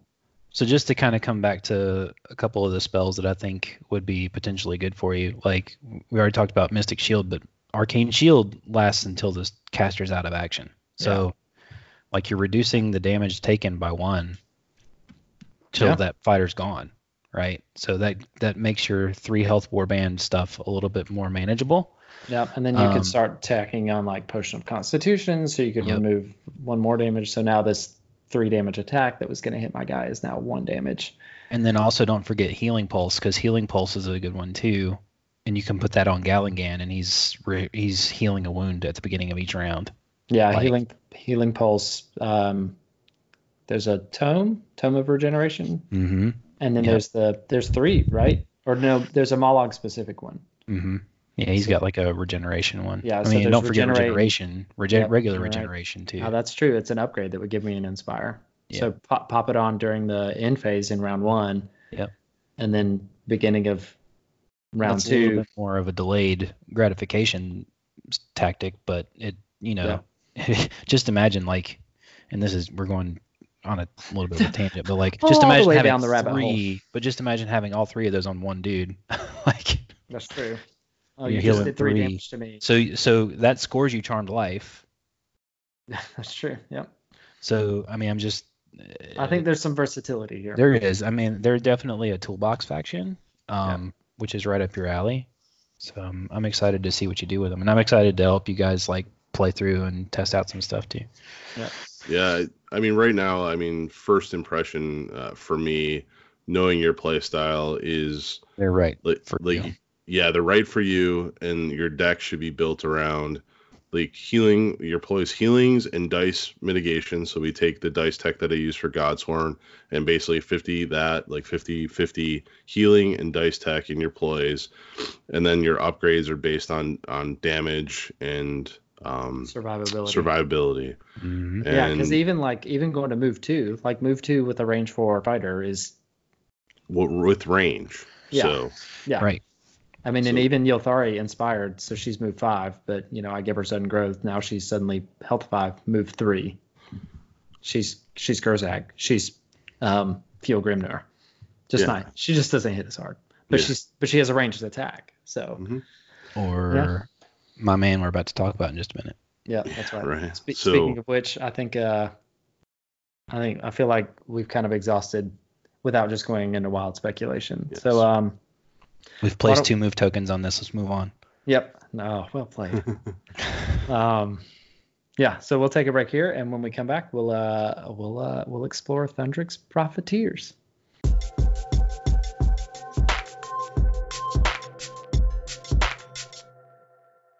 Welcome back. Uh, so yesterday, oh, two days ago, Tuesday, we got Ylthari's Guardians. Wednesday, they revealed Thundrik's Profiteers, the Sky Pirate Kharadron Overlords. Um, Arr! oh gosh, no, I'm not gonna do it. There are a whole slew of pirate jokes. I won't do it in the interest of everyone else's sanity. Well, in the interest that we're missing the main pirate himself. That's true. The, our pirate angel, R.I.P. Danny. Just kidding. He's not really dead. Um, Make sure you get your booty on the wedding night, sir. and I left just enough pause to edit that out. We'll see if I actually do it. I Um, don't think we will. I don't think we will. Um, Balor Mallet Unchained because Danny's not here. That's right. No, so as excited as I am uh, about Ylthari's Guardians, I think Trace is probably equally excited, if not more excited, about Thundrik's Profiteers. So I'm just gonna just take it away, dude. Awesome. Um, no, I've I've been really excited about these guys ever since I knew that they were going to release them because I've always just been really kind of intrigued by the by the um, um, Kharadron Overlords models. Um, and you know, we're all a little faction curious when it comes to the, all those games. So this is the perfect opportunity for me to get some of these guys and paint them up and really have a good time with them. Just because I think it's just so cool to think about dwarves riding skyships, siphoning gold out of the clouds, basically. Yep. Like, how cool is that? Um, I'm sure my wife is upstairs thinking, what is my husband just saying about weird stuff downstairs? Um, but no, I'm super excited about these guys. I think they're really going to be an interesting warband to play and a far cry from what I have played most of my career as an Underworlds player.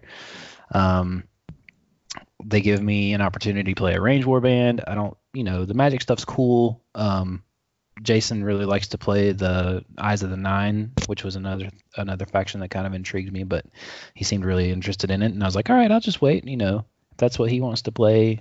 For the most part, I'll just kind of sit on it and wait for these guys to come out. So we'll kind of go through these really quick. I think they're going to be really, really hard hitting from ranged because they've got some cool abilities that they can do. And we'll start with the leader, um, Jorgen Thundrik. He has an atmospheric atom an anatomizer. Good lord, GW. Um, range three, two hammers, and one damage. Um, and he also has heavy instrument, heavy instrument, so he has a melee weapon and his ranged weapon as well. I don't know why you would ever use the melee weapon. Well, here, I am glad you asked that question because, you know, in both the new warbands, they have multiple uh, weapon profiles. One's a range and one's uh, like close combat. And it's very important when it comes to dealing more damage because, you know, a lot of the damage upgrades do not impact anything over two spaces. Right. Um, so it is really cool that they included a melee option that allows you to boost their damage. Mm-hmm. Yeah. It's also not a shabby attack either. It's two hammers hitting on, you know, at one range for one damage. So it's nothing. It's nothing to write home about, but it's not bad either. Um, some warbands, that's like the best profile you get. So, but he moves two, classic short legs. He's a stunty. That's what happens. Got one shield and four health. But when he inspires, that's when the magic happens. Oh, buddy. Man. So just like the other dwarf warband, which seems to be the dwarves to me have seemed to have the most dramatic upgrade effects when you inspire them. Yes. Um, so when he inspires, he goes to three move, two shields, and five health. Ouch. Damn you, two shields. And Crazy good. Fjul does not get two shields. He does not. He has an upgrade. He to get plus does, one defense. But I don't want to hear your. I don't make try to make me feel. Oh, I'm not. My No, I'm- No, I'm I'm trying to make you feel worse. It cost you a glory to get the same profile as You Bjorgen. Shut your mouth. Jorgen has Fjul's number. So his his atmospheric anatomizer goes has the same range, same attack, but it goes to two damage and it gains cleave. Ugh. which is like Jason was saying in the previous previous segment, like this is just another injection of cleave into the game. Um, his heavy instruments, which is his other melee profile that we talked about just a second ago, stays the same. Doesn't doesn't have anything really to write home about. Now, to go over the inspiration mechanic for these guys, it's really driven by him.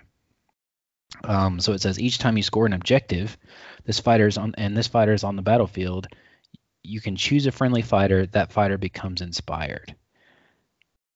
That's again something we didn't expect. Um, completely different inspire mechanic.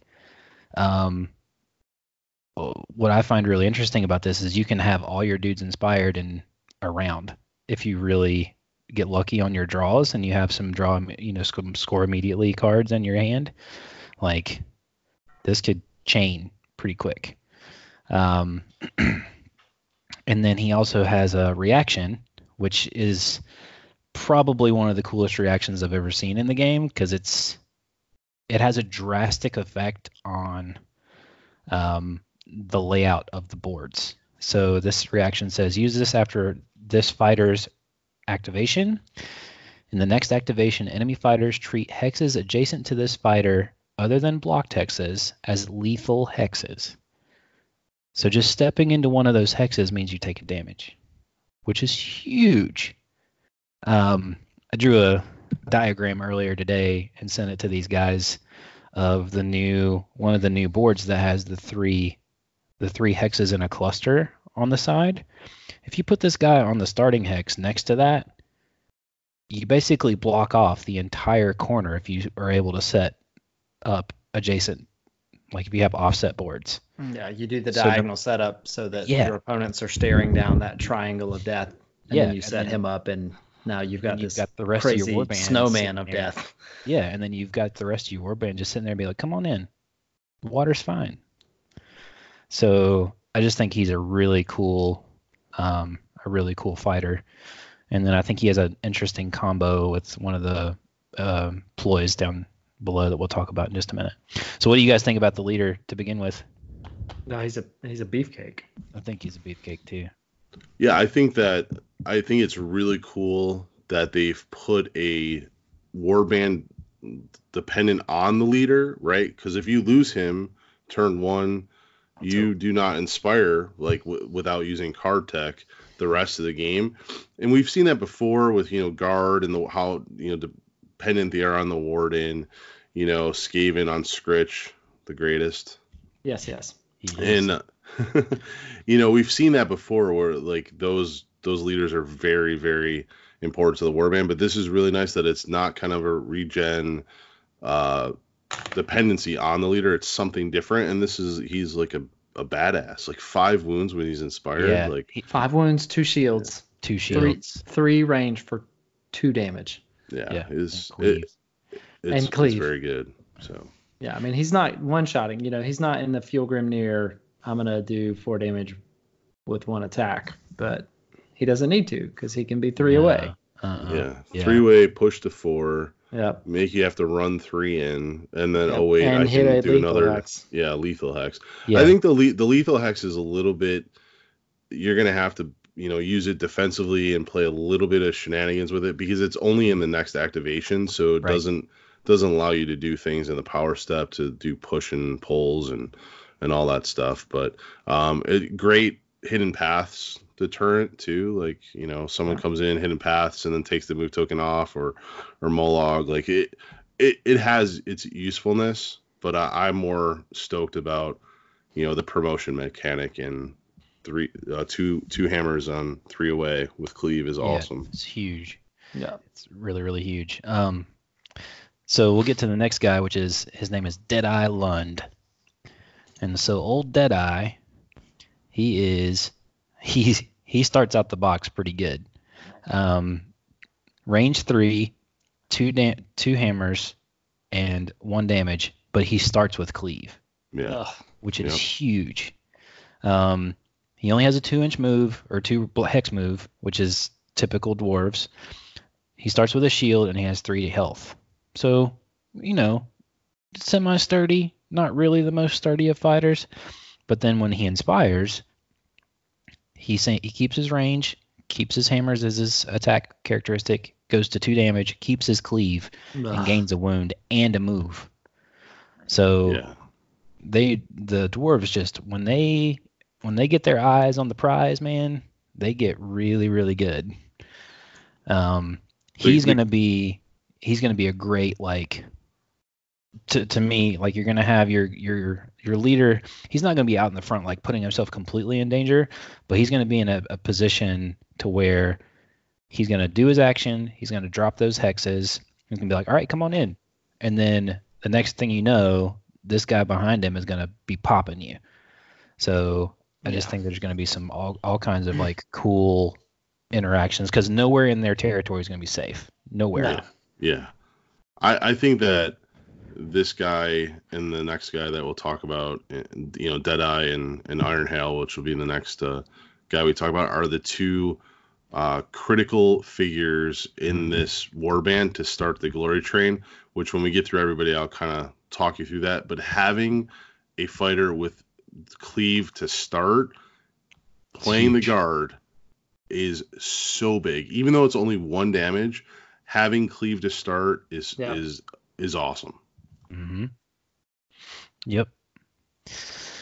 And let's get to the next guy, which Jason just commented about, which is Enrik Ironhail. So Ironhail is one of the um, in the in Age of Sigmar. He is what you would what would be an uh, Arcanaut company guy. So he's a little bit less he's a little less sturdy, but he has a really cool attack. So his attack is three range, hits with three slash swords for those who are looking at the symbols. Furies. Furies. Furies. Um, and he has one damage. I, I need to interject. What? It's very important to note that this is the model that is holding a Gatling gun. He's holding a Gatling gun. We'll get there. We'll get there. Okay. So he has knockback one to start, which is really, really good. So um, we'll get to some of the objectives that I think will work really well with these guys to kind of get them fired up. No pun intended. Uh, Um, See what Nice you did one. there. but we've got so that's his his base attack. He has two uh, two move. He starts with a dodge, one dodge, and has two health to begin the game. So he's super squishy. So like he's definitely not going to be out in the front. He's going to be back supporting other guys. And when he inspires, he keeps his three range, but he goes to four fury. Four. ugh. Fishing for crits. Yeah, I don't. if I'm there- not mistaken, yeah, that this is- is the first fighter that I've seen to have a base stat of four. Yep.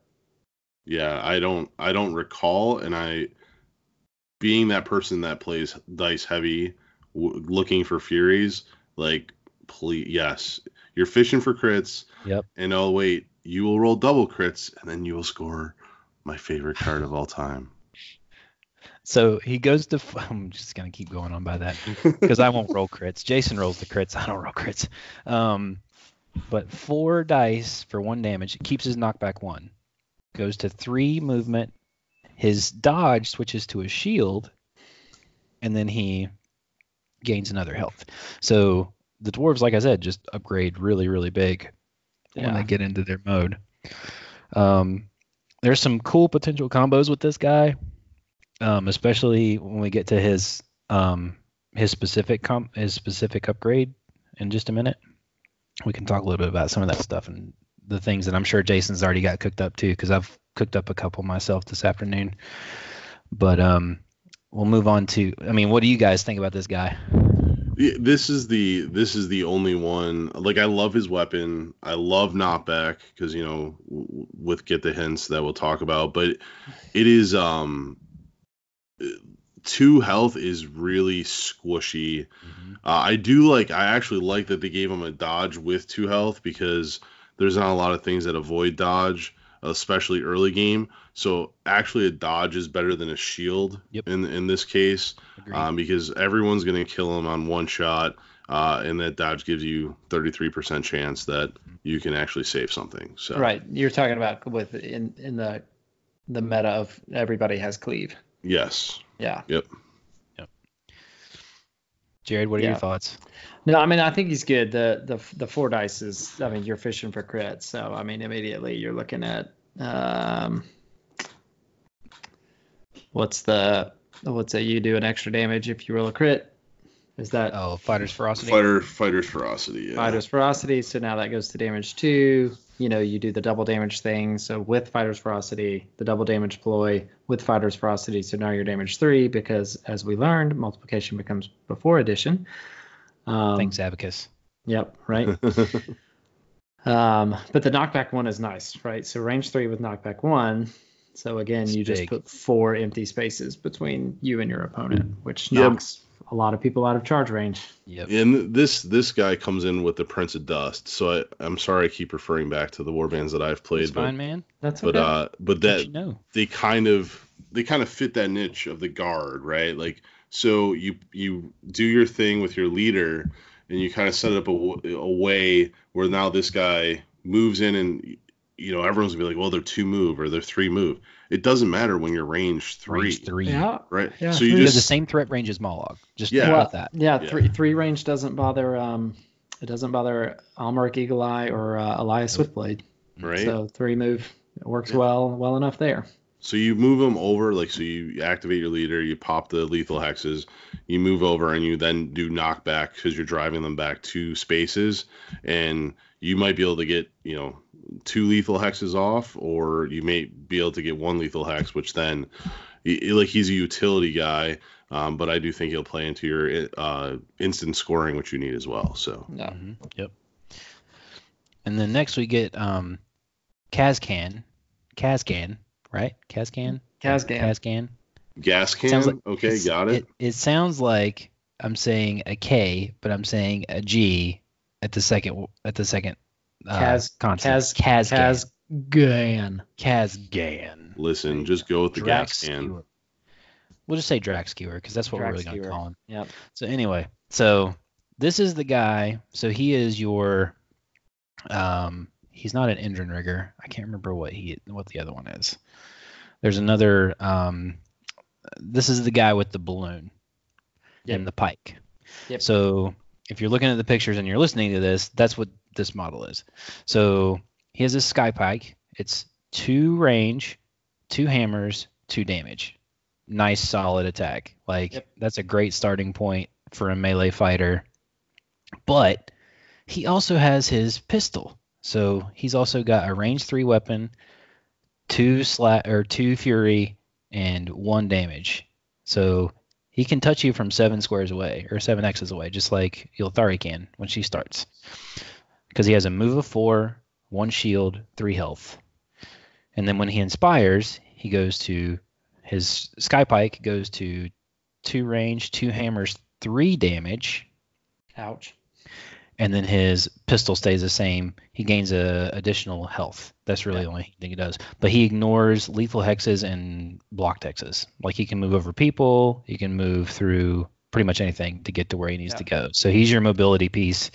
He's the one that's going to kind of go where you need to do to support your leader, to support your other fighters who might get in trouble, so on and so forth. So he's going to be a cool little tool in the toolbox. Yep. Threat Kinda range of fits with- six, right? Range Range two, of weapon, six, yep. move four, and he can Yeah. like fly over people. So and he's and he's super easy to get to damage four, which is kind of a sweet spot Yep. for a lot of warbands. Um, and then finally we have Garrodd Alensen, which is kind of like your one mook, your mook for the warband. He's um, range one, two hammers, one damage, and then his he has a, also has a privateer pistol, just like the last guy. Three range, two fury, one damage. Starts with two move, one dodge, and two health. And then when he inspires, he goes to two damage on his uh, Arcanaut Cutter, which is his sword. Um, and then he also gains a dice on his pistol, but he, he gains a move and a wound. So like the dwarves by far go yeah. bananas when they get I mean that's Yeah. that's four that's four upgrades worth of yes. of Yes. move, Yeah. right? So we plus one damage, plus one dice, plus one move and plus one health. Yep.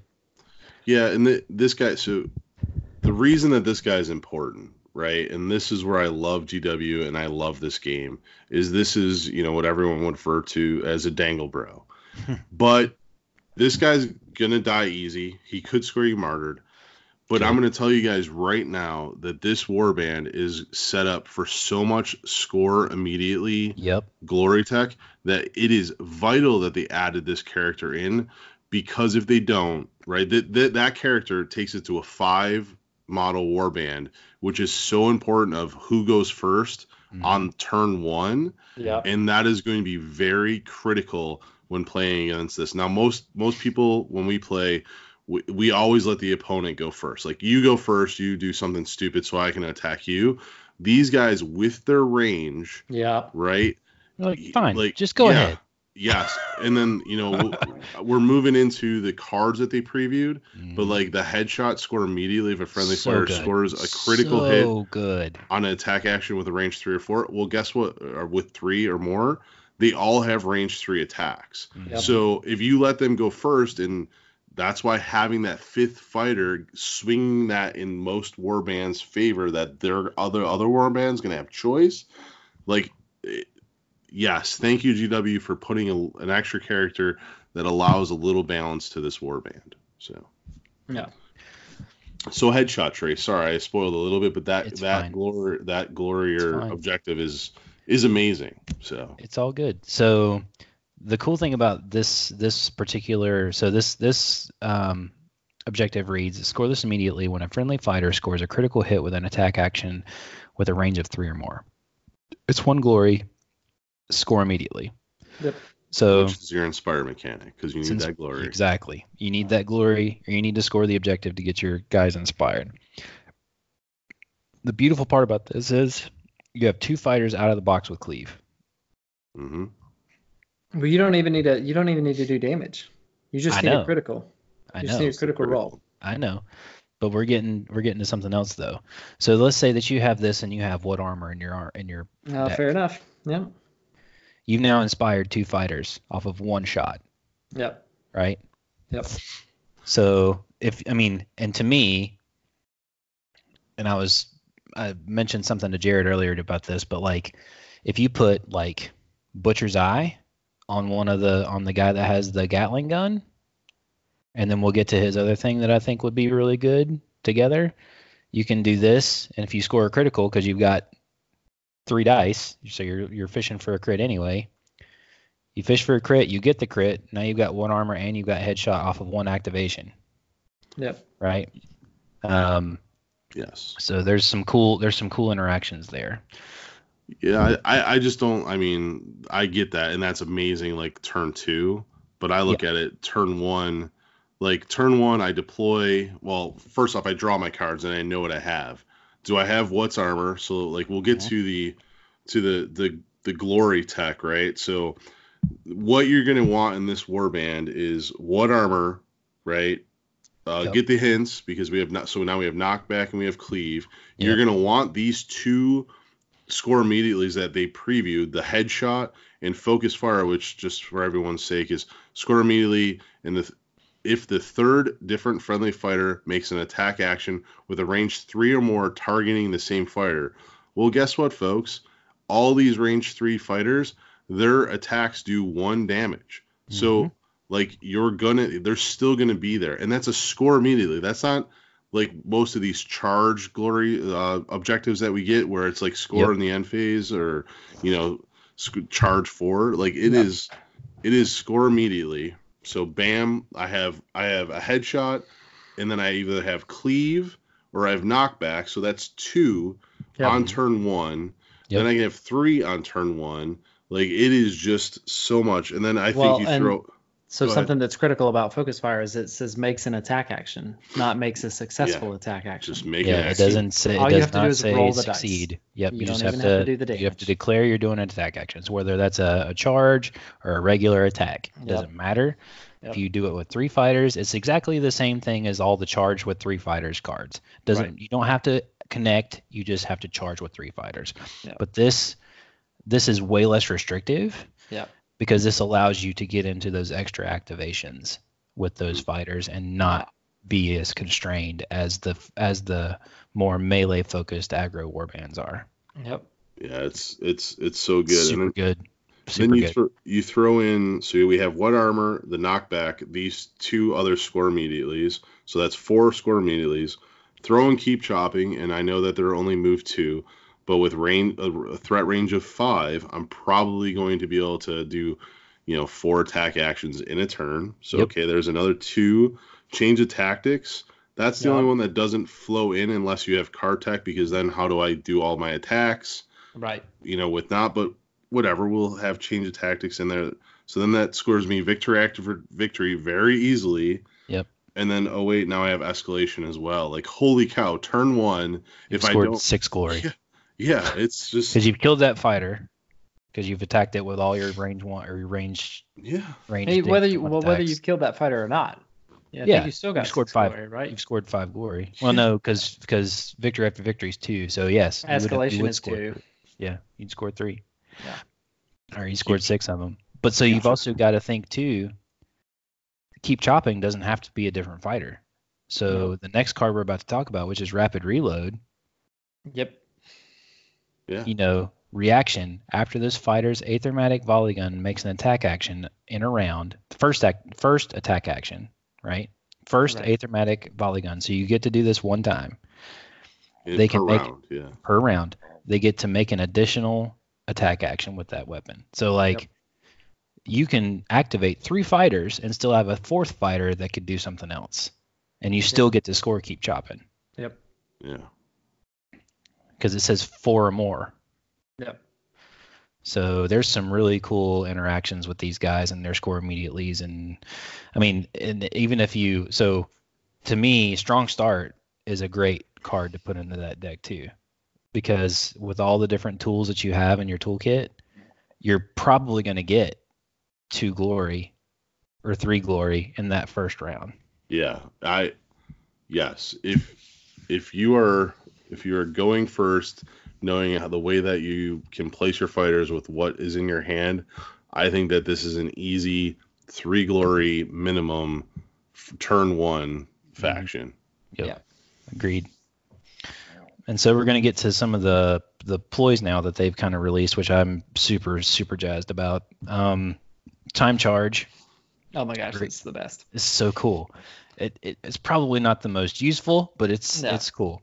Um, reaction after a friendly fight after a friendly Drakkskewer after a friendly Drakkskewer's move action that begins adjacent to an enemy fighter, roll an attack dice on a roll of a of a hammer or a critical. Those enemy fighters each suffer one damage. So you basically just like drop a bomb as you're like floating over them.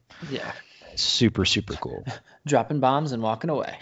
But I think that this this kind of plays into the to the whole idea of the warband, which is like it's not going to hit you with these super hard attacks like Mollog or or Yeah. Magore or whatever. It's going to nickel and dime you to death to death, and it doesn't necessarily have to do it all in the activation phase. It can do, Right. also do some of this stuff in in the power step too.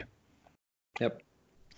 Um, and then the one that I really, really like in conjunction with the leader himself is toxic gases. So choose an enemy fighter.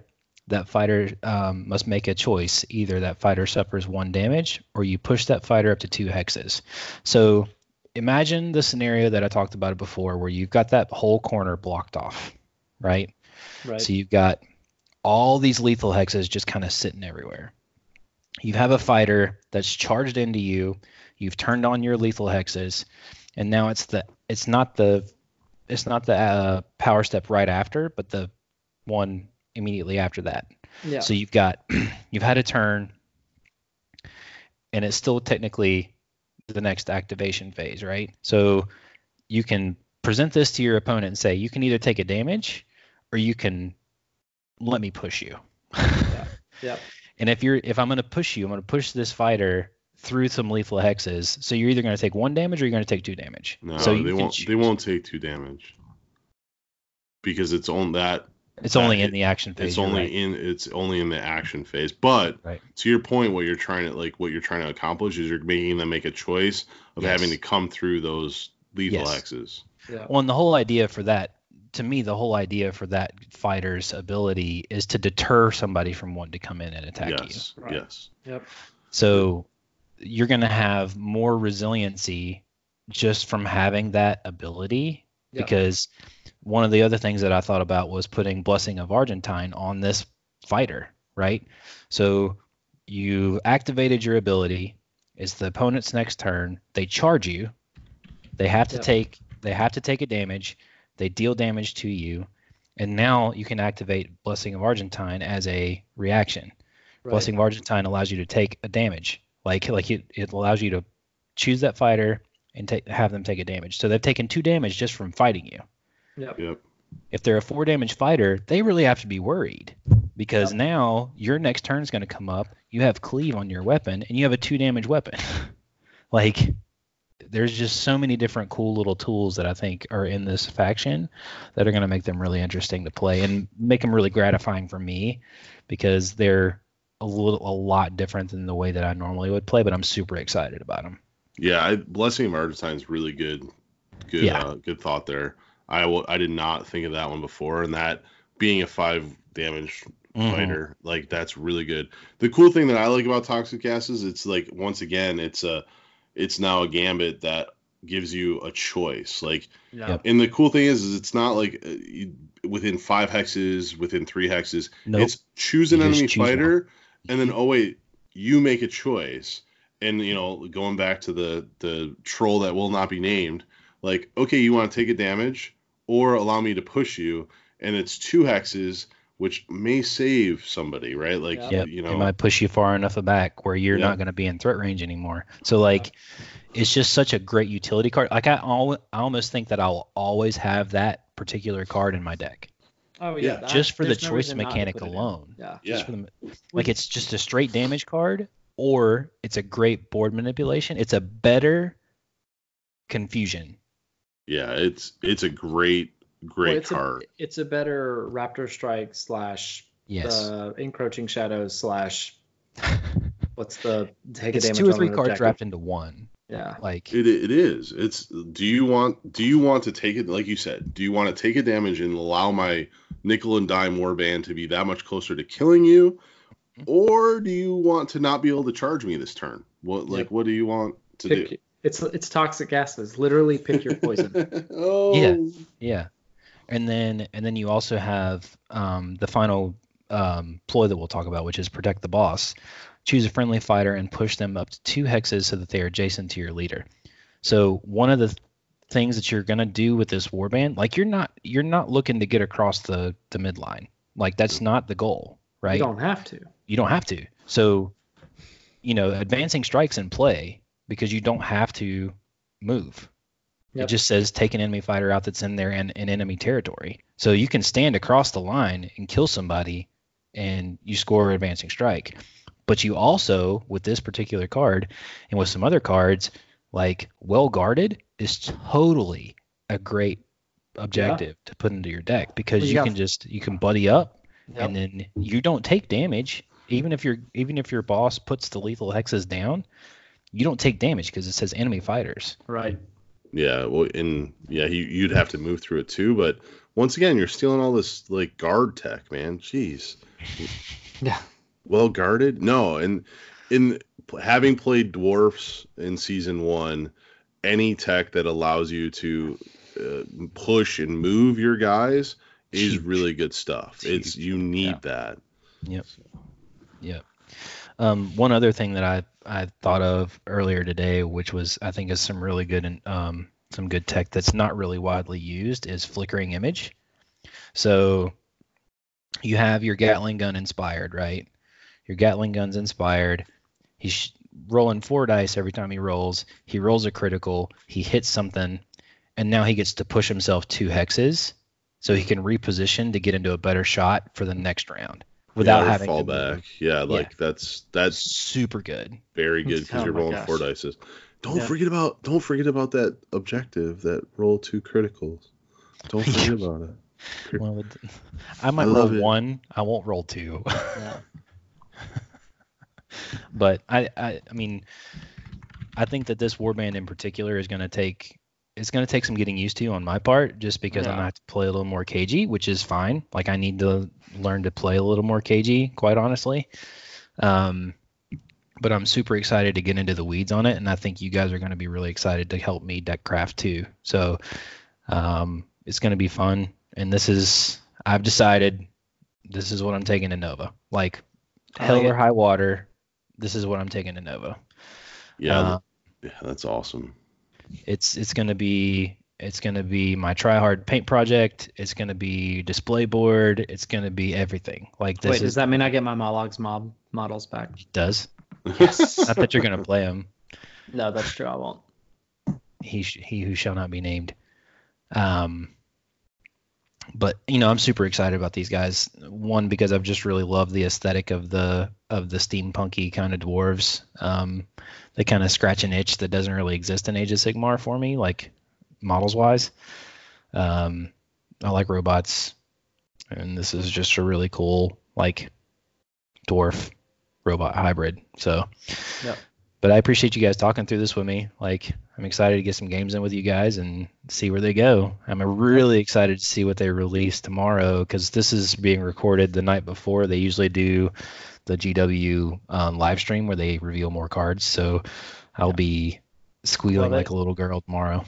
There'll at least be an article highlighting some of the universal cards too. So Yeah, and they also do the live stream too, where they kind of reveal Yeah. more than what Yeah. are on the website. So I'm excited to see what they do. I need them all, and I need them all now. If our Yeah, right. listeners could not tell, I am extremely excited about everything, even though I'm not going to play either of them. yep.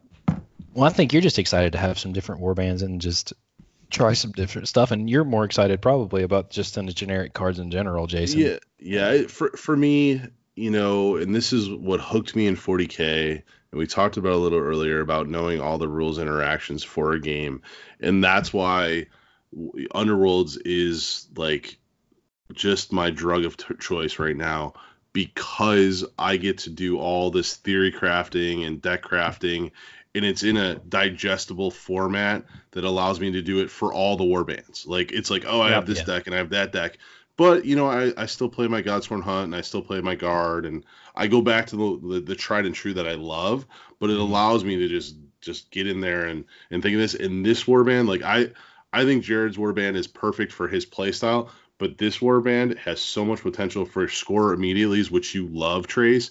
Yeah. A- and for me, the reason I like it is I think they would be awesome of that hybrid score immediately and oh wait, Yep. I'm gonna sit here and play objectives and just bait the Wow. heck out of you. Mhm. So bring it, boys.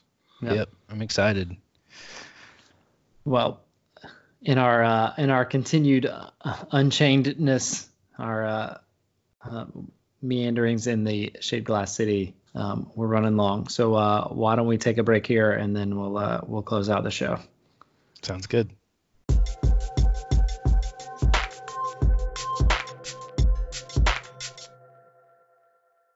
All right, welcome back. Um, that rounds us out. So uh, yeah, this was episode five, our uh, our unchained cracked glass. Um, Danny, we miss you, but we don't miss you, but we miss you. Um, I'm happy to talk about underworlds. Yes, you are, Jason. Yes, you are. Um, so, just a quick thanks to everybody that's listening, everybody that's been engaging with us on Discord, uh, on Facebook, um, Instagram, Twitter. Um, so, uh, if you're uh, interested in sharing kind of what we're doing, uh, one of the best ways to do that is to leave us a review on Facebook. So, it's Battle Mallet Podcast. So, Facebook, search for Battle Mallet Podcast will be the first one to come up. Um, leave us a review on iTunes as well. So Battle Mallet Podcast in iTunes. Uh, leave us a review. Um, and then, uh, you know, just engage with us. We have our Discord server. Uh, we'll put a link to that in the show notes. Uh, Trace, Jason, and I are usually in there. One of us is usually on at least one night a week um, each. And then, you know, there'll be occasional nights where we're all on together. As we get closer to Nova, I'm sure that there will be many long hobby nights There will be. uh, to get you know things projects finished up. and- Painted and yeah. played. Yep. So Deciding what commission artist to send all my stuff to. yeah, what? yeah, Oh yeah. my We'll, we'll talk about all that. Um, so and and honestly, you know, we want feedback. So the Games Workshop does it. They did their survey. I'm not putting together a giant survey, but if you like what we're doing, uh, give us a shout out. You know, message us on Facebook and let us know. And if there's something that you'd like to see us do that we're not doing, or something you'd like to see us do differently, give us a shout out there too. Um, you know, we like talking about this stuff. We're going to do it regardless. But you know, if we can engage other people better, uh, we're happy to do that as well. Um, yeah, so I think that rounds us out. Any uh, any closing thoughts from anybody? Uh, just looking forward to painting some Sky Pirates. Yeah, yeah, that's true. Pre-orders this weekend. It that means we get them next Saturday. It's gonna be so good. Yeah. So um, Which would Yeah. be in time for the um. Which would be in well, no, we wouldn't be able to. Well, if we got it, if we ordered it from a certain place, we would be able to get it before we potentially went to the uh the barnyard. the barnyard brawl. I think Blake put out an announcement that if it wasn't out, then it wasn't going to be valid at the barnyard brawl. Like I think he put an announcement out this week. So like Mhm. the cutoff for content and things. Mhm. Um, but that said, I, I haven't seen a way to buy tickets for that event yet. So I don't know. Uh, maybe I'll reach out and we'll figure out what's going on there. Cool. Um, yeah. So, uh, So the thank battle- you all. Yeah, thank Yeah. you all for staying through this very, very long episode. Uh, we appreciate it. Yep, and uh, hopefully this won't be an, a regular occurrence. You know, we want to try to sit around the hour, hour and twenty mark, um, just to make it consumable and not feel like we're talking for forever. And we're just three dads and a guy who can't defend himself right now. Ah, defenseless, easy targets. So, uh, for the Battle Mallet podcast, this is Jared signing out. This is Trace signing out. Thanks again for enj- joining us. And this is Jason Table Nude Murray. Peace.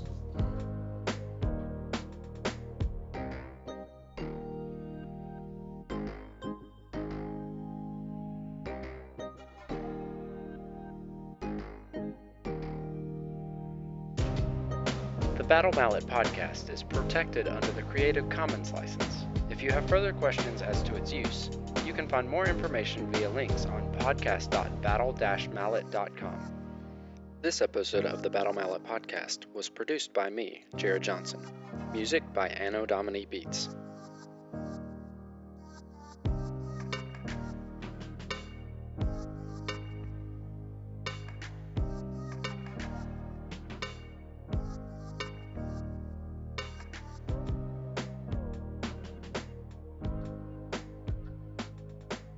Man, everybody needs a piece of wood. Hmm.